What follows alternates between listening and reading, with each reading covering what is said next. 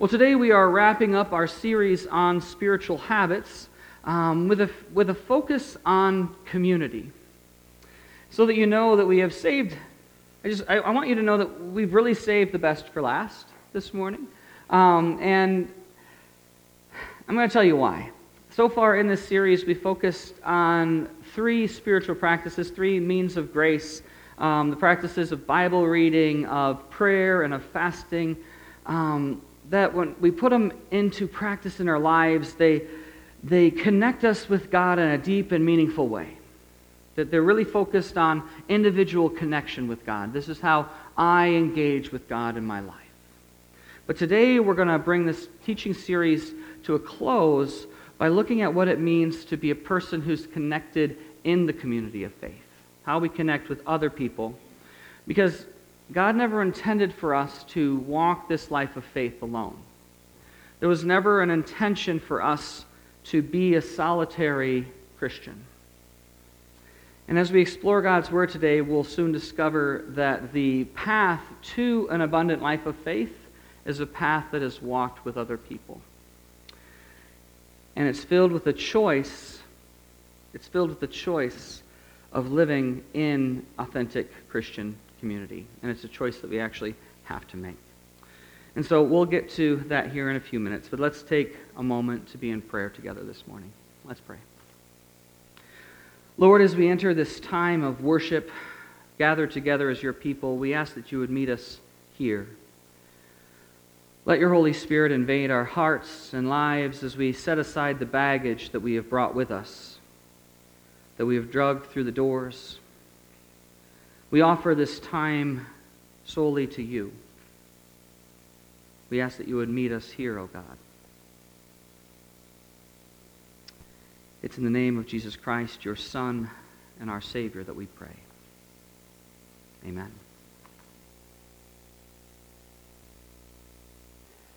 So let's face it.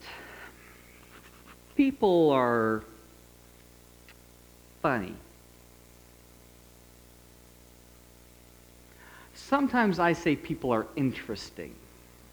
That's a word I've, I've found is a, is a less abrasive word for people sometimes. Interesting, funny.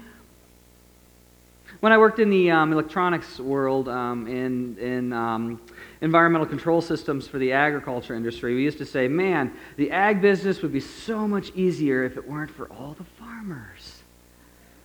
To, and then and then back when I was a public school teacher, we used to you know what we used to say? Can you take a guess? What we used to say when I was a public school teacher? Man, teaching would be so much easier if it weren't for all the parents. Right? Oh. And then there's the church. Oh, the beloved church. The community of faith, the body of Christ. Now, I'm not going to lie. You all know this. I'm blunt, I'm honest. Sometimes, sometimes, I prefer the solitary faith experience over the corporate. Sometimes I prefer the solitary faith experience over the corporate. I may be a social extrovert. I may be a social extrovert, but when it comes to being spiritually recharged, for me, silence and solitude, that's where I'm spiritually rejuvenated. That's where, that's where I get fed. And it's not that I believe that the church would be better off without all the people. That's, that's not what I mean. What I mean is that sometimes I wish that I could just stay in my spiritual solitude and just call it good then all I'd have to then I wouldn't have to deal with the drama and all the politics and all the hypocrisy and all the anger and all the frustration that comes with people. Because people are funny. People are funny. I could just sit in my little happy place and commune with God all the time. Then it would just be me and God doing our little my little me and God thing all the time. Me and God, little happy, Still happy place. And when I'm done, I could just go, go to work, punch the clock, um, and get on with my life. you know, sometimes I, like, literally, this is, this is me being honest here. Sometimes I, I really just find myself dreaming of this life where, like, I never have to sit through another useless meeting. Like, I dream of that sometimes. Like, another day with, with no useless meeting. Like, that would be a preferred dream. Or never having to listen to an angry church member vent because they didn't like a way a change came about. Like, that would be an ideal. Never having to put out the fire of dis- disinformation instigated by a disgruntled church member. Ooh, that would be nice. Never having to deal with the conflict or the toxicity or the hypocrisy or the changes or the challenges or the quirks or the differences of opinion or the arguments over music or the liturgy or the worship wars brought about by the brokenness that we experience as people living in a broken world. I confess that sometimes I would much prefer to stay in my me and Jesus zone over here in the corner. Me and Jesus over here by myself. It's so much more comfortable if it was just me and Jesus and that's all I had to deal with. I wish sometimes that that's the way the world worked. It'd be so much easier. I don't know. Maybe maybe it's just me. What about you? Maybe maybe it's just me. Have you ever have you ever found yourself thinking about how much easier it would be if the church didn't have all the people in it? No, maybe not that. That's not the right question. Maybe if the church didn't have a couple of people in it? One or two people in it? A specific person? Have you ever have personality conflicts toxic relationships, arguments, misunderstandings, hypocrisy drawn you to question the need or the validity of this gathering that we call the community of faith? Oh, it's cold in here today, isn't it? Whew! It's no secret that our culture has been pushing us to this way of thinking for years. It has. And we've grown so accustomed to this way of thinking that we have even settled on common language. Did you know that? We have common language around this way of thinking.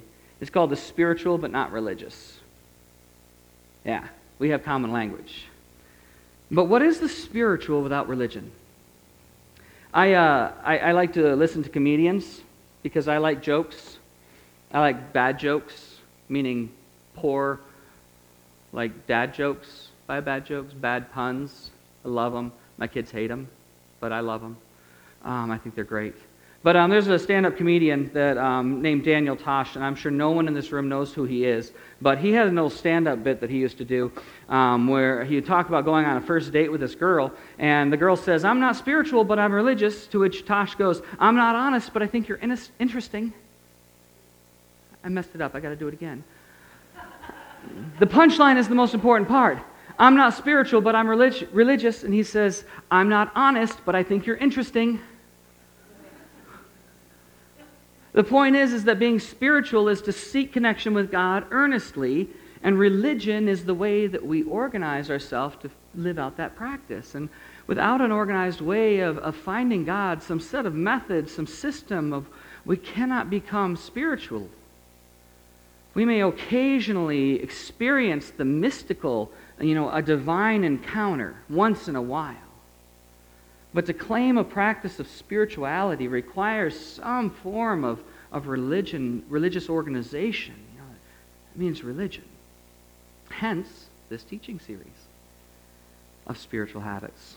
And while the first three um, practices we focused on of Bible reading, prayer, and, and fasting um, were solitary experiences, our faith was founded on community. The Christian faith was founded on and in community. You see, Jesus didn't like call his disciples and and, and then send them out to live solitary lives. He wasn't like, okay, guys, come into this community, and then um, we're going to get together, and now go live by yourself and don't talk to anyone ever again, and just hang out with me by yourself. See, when the church was founded at Pentecost and the Holy Spirit came into our world, the body of Christ gathered, and in Acts 2:42 it says, "All the believers devoted themselves to the apostles' teaching and a fellowship and a sharing in meals, including the Lord's Supper, and a prayer."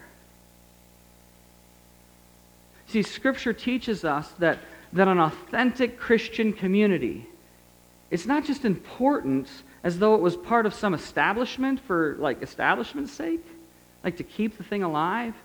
No, no, Scripture is clear that we, when we give ourselves over and willingly engage in authentic relationship within the body of Christ, we live into an essential and vital part of the abundant life of faith. And so, to guide us through this morning, we're going to turn to the letter of Hebrews in the New Testament chapter, uh, the New Testament book of Hebrews, chapter 10, and starting in verse 23. I'm going to invite you to pull out your Bibles because I know everyone brought their Bibles because I've been challenging you every week to bring your Bibles to church. Um, if you don't have a Bible, our ushers would be more than happy to bring you one from the back. So if you want to shoot your hand up in the air, one of our ushers would be more than grateful to bring you a Bible if you'd want one. If you have your Bible or a Bible app, um, pull up your Bible, and um, as you're doing that, finding Hebrews 10 23, I'm going to give you a little bit of a, a set the stage for you. The author, can we get a Bible up front here, please? The author of Hebrews, the author of Hebrews is anonymous, but many attribute Hebrews to Paul um, or the school of Paul. And so, just leading up to this point, um, the author is talking about Jesus' sacrifice on the cross and, and his death and resurrection. And it's talking about how Jesus is our high priest. And since he's the high priest and he's paid the price for us, we too can go to God. We can meet with God because he's paid the sacrifice for us. And then we read, find this teaching in Hebrews 10 23, which says, Let us hold tightly without wavering to the hope we affirm.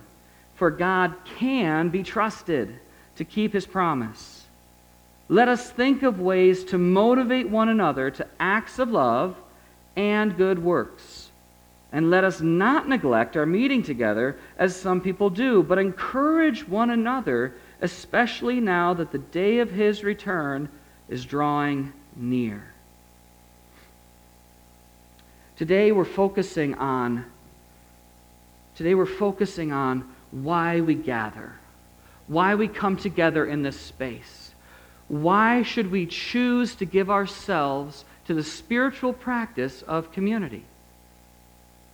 The, the thing is is that an authentic community in the body of Christ is not the same as worship attendance. Any more than hearing is the same as listening. They may look the same on the outside, but it's not the same thing. Being present and being a part of something are two different things. And in these few short verses in Hebrews, we find four biblical truths about the spiritual practice of being in an authentic Christian community. And the first thing we find is that authentic Christian community fills the gaps. It fills the gaps. Because it starts by saying, let us think of ways to motivate one another to acts of love. Let us think of ways to motivate one another to acts of love. Friends, let's face facts. One of the primary reasons why the solitary spiritual life, the marginal spiritual life of the religious, is so tempting is because when, when, it's just, when it's just God and me, me and Jesus time, over here in the corner with nobody else, we get to choose who we hang out with. I don't like them. They bother me. I don't like their style. We choose, when we choose the solitary faith, to not participate, to go it alone outside the body of believers, our preferences determine who we interact with. If, if we don't like someone for whatever reason, it doesn't matter the reason, we can avoid them. Our likes, our dislikes, our personal preferences guide and influence the people we choose to love. Going it alone allows us to be selective on who we love. And while it protects us, it, we, we are able to protect ourselves from that tension and that conflict and that drama we also prevent ourselves from experiencing the fullness of faith that God intended for us. You see, by choosing to engage in community, the community of faith, we choose to participate with people that challenge our ability to love.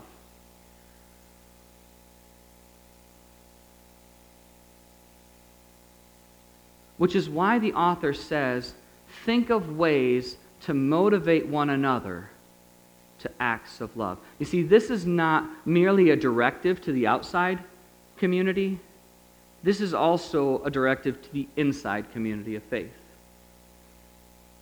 By living faithfully in the community of faith, the people in the community of faith fill our gaps. And when I say gaps, I mean the gaps of our love, the flaws of our heart. But I think that Rocky says it best. I don't know. She got gaps. I got gaps. Together we fill gaps. It's as simple as that. Teamwork, team building concepts. When we live individually, this is basic math. 1 plus 1 plus 1 equals 3, right? 1 plus 1 plus 1 equals 3. However, that is not the way an authentic Christian community works. God's economy works differently than the world's economy. For us in the body of believers, 1 plus 1 plus 1 equals 9. Because God's economy is different, because we fill each other's gaps. Because where we fail, others pick us up. And we are able to do more together than we are apart. We fill each other's gaps. The second thing this text teaches us is that authentic Christian community sees beyond me. And so the second part of that verse is that let us think of ways to motivate one another to acts of love and good works. The appeal of the solo faith journey is that we only have to take care of ourselves. When the only person that we need to concern ourselves with is me, myself, and I, things can be a little less complicated. Don't have to worry about anybody else. And as far as our faith is concerned and our faith development is concerned, we know how much we have grown. We know where we are in our journey. We know how dedicated we are to live out our faith. And we can choose where we want to serve. We can choose what we want to do. We can choose wherever and whenever we want to do it. And when we focus on our own growth and our own faith and our own development, we never grow into what Jesus has called us to do, which is reach the world. However, when we choose to commit to the community of faith, to gather together for better or worse, till death do us part, for some, that's a joke. We are called to not only look at our growth, personal growth, but to look at others as well. As we hold each other accountable, we're also challenged to look beyond ourselves and into the world the needs of others become a part of our mission, not just the needs of ourselves. And I'm not talking about merely the needs of services, of transactional ministries, about providing things for people. I'm talking about the spiritual need, about the Great Commission, the hope of Jesus Christ that he brings to people. You see, Paul put it this way in Romans 10, verses 14 and 15. It's one of my favorite passages. But how can they call on him to save them unless they believe in him? And how can they believe in him if they have never heard about him? And how can they hear about him unless somebody tells them? And how will anyone go and tell them without being sent? You see, when we live into an authentic community together, we see beyond ourselves and beyond our selfish pursuits. And our journey becomes less about our personal preferences and more about seeing others find the hope that comes through Jesus Christ alone. It becomes less about me and more about we. Less about me, more about we. The third thing that we learn in this text from Hebrews is that authentic Christian community is holy.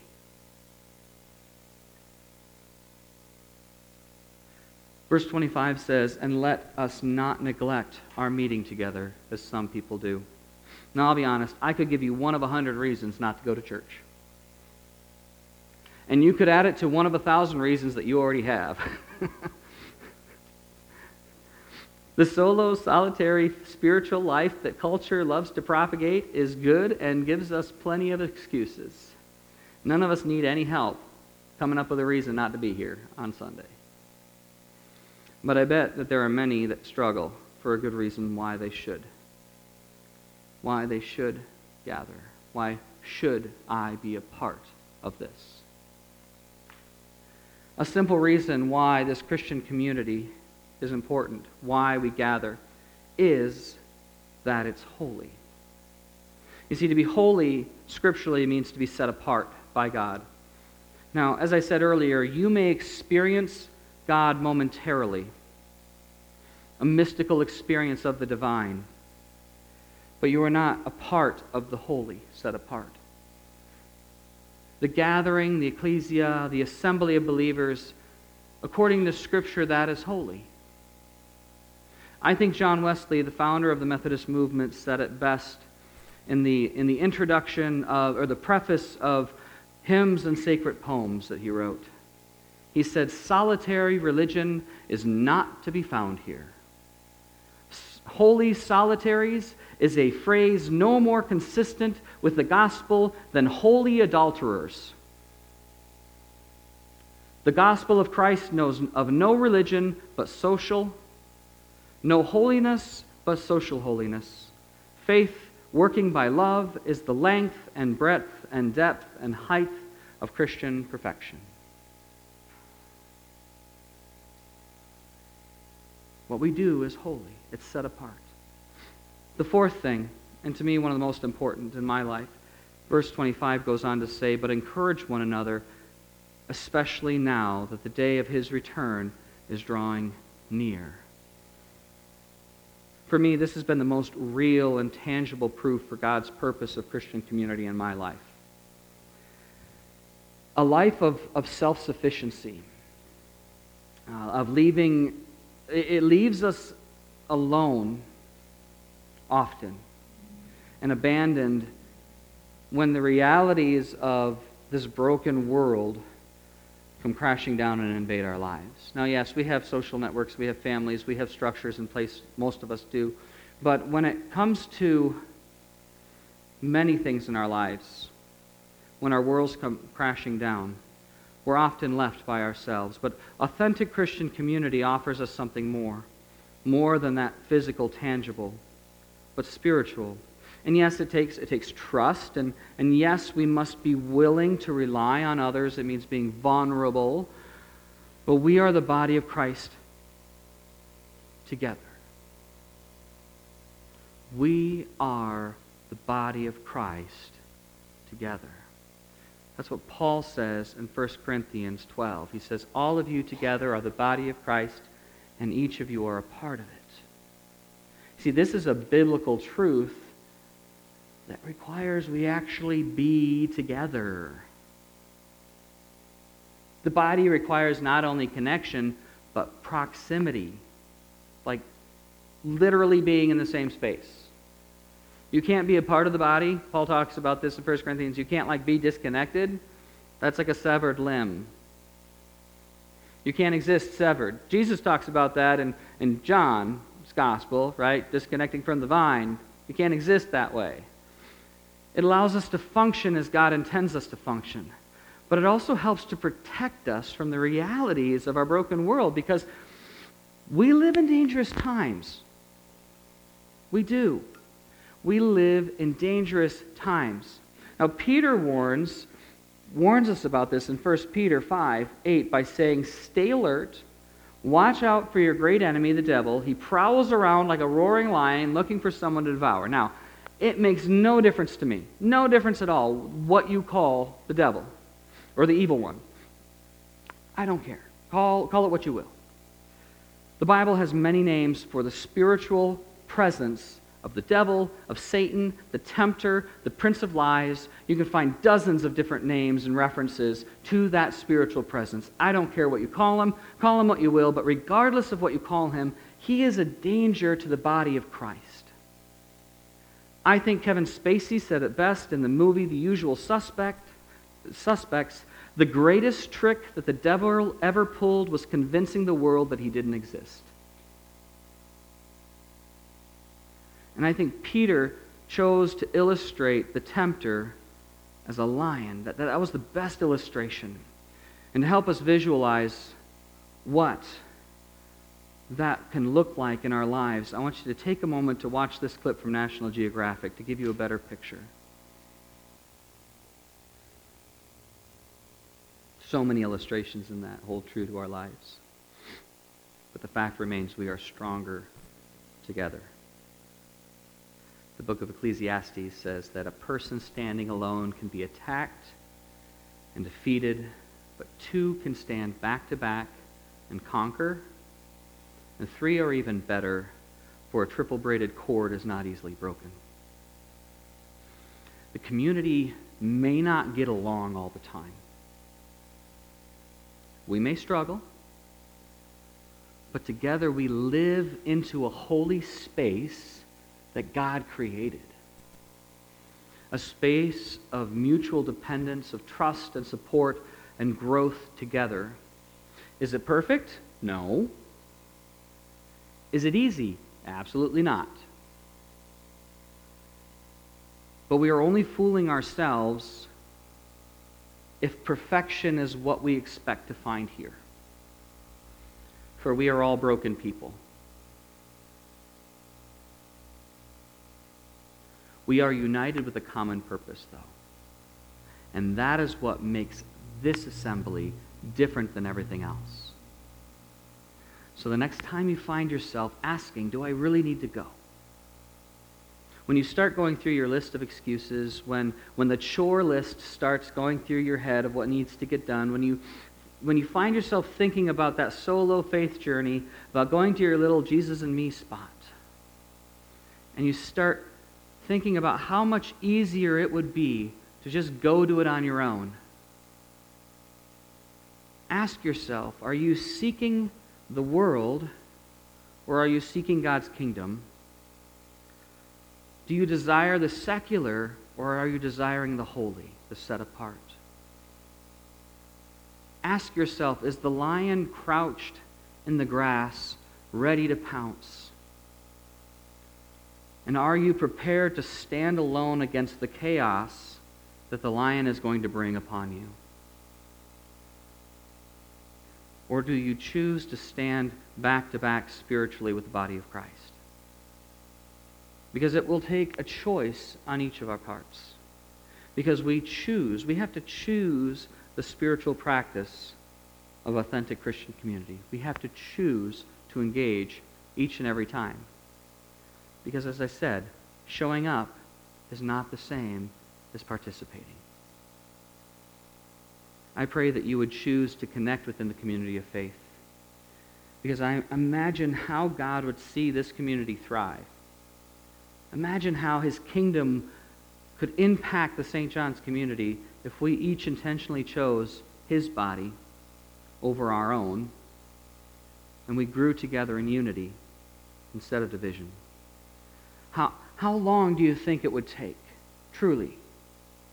How long would it take to see God's kingdom outgrow this space through this body of believers? Months? No, weeks. It would truly only take weeks. But only time will tell. And how we each respond. Let's pray. Holy God, you have called us into a community to give of ourselves for each other, to hold each other accountable to be your living bride for the world to see. We ask that you would move in us this day. Where our hearts are hard, soften them, Lord. Where words have cut deep, heal our wounds. Where emotions and tempers have flared, calm our, our anxious hearts. Heal us from the inside, Lord, so that we can be your people on the outside. It's in the name of Jesus Christ, your Son and our Savior, that we pray, and we join together this day as your people to pray in the way that your Son taught us so long ago when he said, Our Father, who art in heaven, hallowed be thy name. Thy kingdom come, thy will be done, on earth as it is in heaven. Give us this day our daily bread, and forgive us our trespasses, as we forgive those who trespass against us. And lead us not into temptation, but deliver us from evil. For thine is the kingdom, and the power, and the glory forever. Amen.